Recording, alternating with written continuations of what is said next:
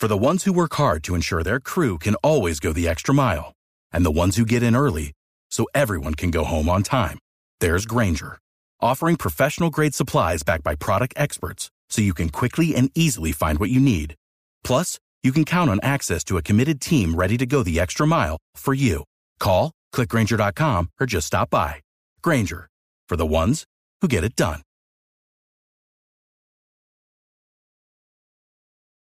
Tenemos en comunicación a Luis Fernando García, el superente de negocios de Transmilenio, porque ayer se realizó o ayer culminó la Feria de Movilidad y Transporte que trajo importantes muestras comerciales, sobre todo en materia de transporte público, intermunicipal y de turismo, en el marco del sexto Congreso Internacional de Transporte Masivo y donde se han tocado tres temas fundamentales, tres ejes fundamentales como son, por ejemplo, el transporte limpio, inteligente e incluyente. Siente que, doctor Luis Fernando, bienvenido a Autos y Motos. ¿Y cómo terminó la feria? Bienvenido. Muy buenos días para, para ustedes y para todos los oyentes. No, pues el balance es muy positivo. Fueron tres días en donde paralelamente funcionaron una muestra comercial de los pabellones 11 al 17 de Corferias, muy grande, donde hubo una muestra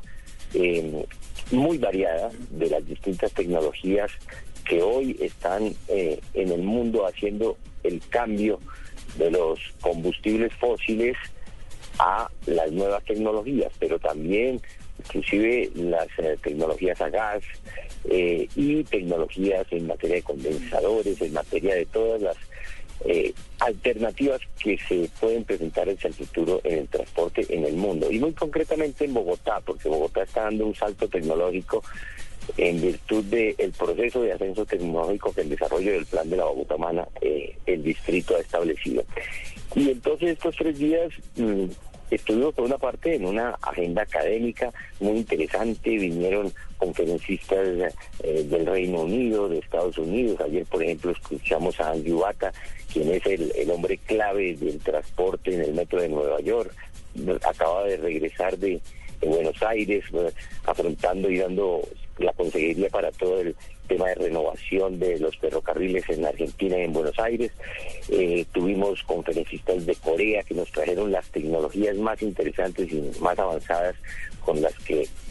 casi ni soñábamos, ellos nos, explicaron todo este tema académico, conferencistas colombianos también de mucha altura, como Eduardo Berens, como Eduardo Pisano, como eh, Herman Arias, como el doctor Camilo Espina, el exministro. En fin, tuvimos conferencistas del más alto nivel en tres días con mesas de debate, con paneles,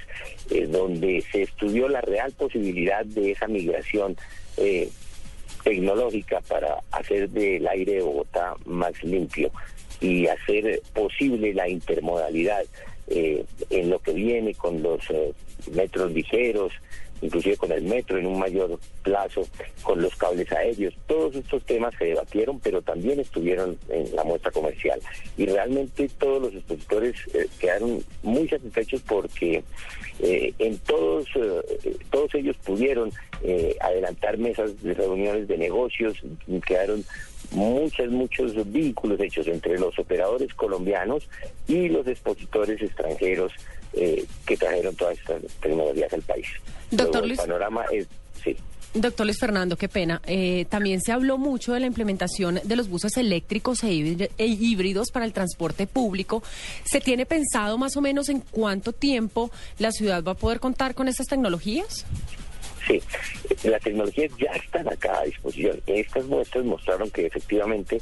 el, el bus híbrido ya es una realidad y es una tecnología que seguramente eh, tendrá una duración entre los 12 y los 15 años y ya para estas tecnologías hay operadores colombianos que están en clarísimo interés de hacer negocios, pero dentro del plan de ascenso, que nos lo explicaron muy bien en esta feria, es un proceso en el cual, como usted sabe, se reservaron, el distrito reservó dentro de la flota pedida al STP 790 cupos, aparte de los 200 buses híbridos que ya están, eh, digamos, solicitados para que ingresen en la carrera séptima en, lo que viene del primer semestre del año. Eh, Aparte de esos, se dejaron 790 cupos para que eh, los operadores eh, implanten estas tecnologías. ¿Cómo estos, eh, estos fabricantes han ofrecido traer esos vehículos a hacer una de Bogotá una ciudad piloto en la experimentación para que no en la teoría, no simplemente lo que dice el fabricante, sino que eso que dice el fabricante se pruebe que a la altura de 2.600 metros, en la geografía, con la topografía, con nuestras eh, troncales, con nuestras vías, esos buses eh, cumplen satisfactoriamente con las necesidades. Y tanto los fabricantes como los operadores están dispuestos a entrar en esa dinámica para poder en, eh, un corto plazo, es decir, que ya en el 2014 empecemos a ver rodar estos buses de tal manera que se complemente esto con las troncales de Transmilenio que serán reemplazadas por los articulados que deben salir en, dos años, eh, deben ser reemplazados y por eso la licitación se está estructurando para que sea con buses eléctricos en, una gran buena parte de buses eléctricos con catenaria o buses y buses híbridos. En cuanto al tema de los buses eléctricos, ya que van a empezar a funcionar, eh, ¿cómo van a manejar el tema de la infraestructura para el funcionamiento de estos buses? Sí, eh, la licitación que se va a estructurar para estos buses eléctricos con catenaria eh, prevé que debe haber una inversión eh, y para eso está presentada una APP por parte de, en este momento hay una propuesta por parte de cinco concesionarios de los actuales, ellos han presentado una APP, tienen una, un acuerdo con Codensa, con Egensa, para efectos de la electrificación de, de la troncal respectiva y eh, la adquisición de los buses. Naturalmente que esto eh, va a estar eh, tenido en cuenta en todo ese proceso de factibilidad para hacer posible este cambio tecnológico en Bogotá, que como le digo no es un cambio total porque esto es como todos los expositores lo explicaron, este es un proceso que hay que hay que implementarlo poco a poco. Usted sabe que ciudades como Londres tienen 400 buses híbridos rodando. Entonces, no es de la noche a la mañana, esto es un cambio, pero es un cambio irreversible. Sí, sobre todo, sobre todo, doctor Luis Fernando, para evitar tanto la contaminación de dióxido de carbono, que es quizás uno de los contaminantes que más nos está afectando en este momento en la capital de la República. A propósito, ¿cómo va el tema del plan de renovación de rutas troncales y zonales? Teniendo en cuenta que el CID o Sistema Integrado de Transporte Público, pues ya tiene 169 rutas, más o menos 3.228 buses zonales, articulados y alimentadores en toda la ciudad, pero no ha disminuido el tema de los buses chimeneas, o por lo menos gradualmente no ha sido tan intenso. Sí, sí, eh, digamos que hay eh, un plan de chatarrización y de salida de todos estos buses colectivos. Esto estaba planeado en 18 meses, o sea que en abril, mayo del año entrante, eh, prácticamente casi todos estos buses deben estar, los, los del transporte colectivo, deben estar afuera y sustituidos en un porcentaje del 50% por buses de los antiguos repotenciados, re, readaptados con los filtros necesarios para menor contaminación. Y el resto de la flota es nueva. De tal manera que, dada la vida útil de estos, de estos buses, eh, en un plazo alrededor de tres años, realmente ya todos los buses van a, a ser nuevos. Y dentro de esos, como le digo, va a haber un componente de 790 que ya van a ser en las tecnologías no con combustibles no fósiles, o sea, sin diésel.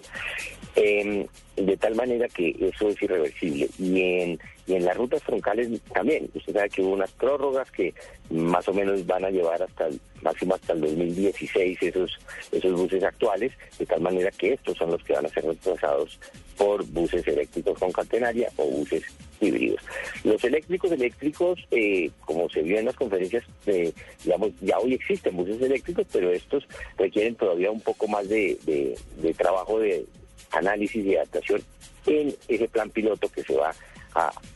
implantar en Bogotá para mirar efectivamente la relación costo-beneficio que significa para el operador un mayor valor inicial, pero que se va a compensar con el valor del mantenimiento y del soporte técnico y de la vida útil de estos vehículos, porque estos vehículos tienen una vida útil más eh, larga que la del vehículo diésel. Y finalmente, rápidamente, doctor Luis Fernando García, eh, eh, ¿se va a implementar primero en Bogotá o se tienen alternativas como Cali, Medellín, la misma Barranquilla? Claro, esta feria era internacional, o sea que aquí estuvieron, por ejemplo, estuvieron todos los gerentes de los sistemas de otras ciudades, obviamente que hubo interesados de todas partes del país, inclusive del exterior. pero claro, la parte que me corresponde como sugerente de negocios de Transmilenio tiene que ver con lo que es Bogotá, pero sí, efectivamente en la feria estuvieron personas del transporte intermunicipal, del transporte turístico, y todos ellos tienen interés